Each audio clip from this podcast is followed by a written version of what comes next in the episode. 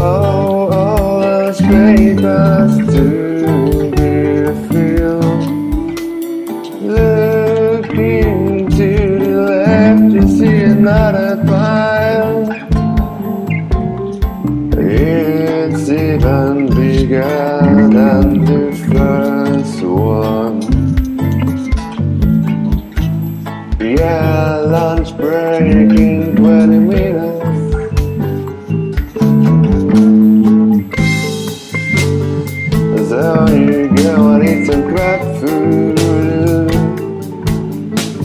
Junk food doesn't do any good for you at all. And you rush back to your office. You even say hello to the janitor in the doorway.